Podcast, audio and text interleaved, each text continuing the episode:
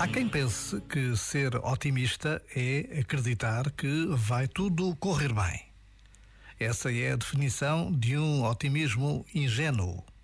O verdadeiro otimismo assume que nem tudo irá correr como gostaríamos, nem sempre nos sentiremos bem. Virão ventos e tempestades, virá a seca, teremos bloqueios e desafios. E, porém, cá estaremos, confiantes de que temos todos os recursos necessários para o que vier. O verdadeiro otimismo não espera pela realidade. Conecta-nos com a vontade de dar o nosso melhor, qualquer que seja o cenário. Já agora, vale a pena pensar nisto. Este momento está disponível em podcast no site e na app.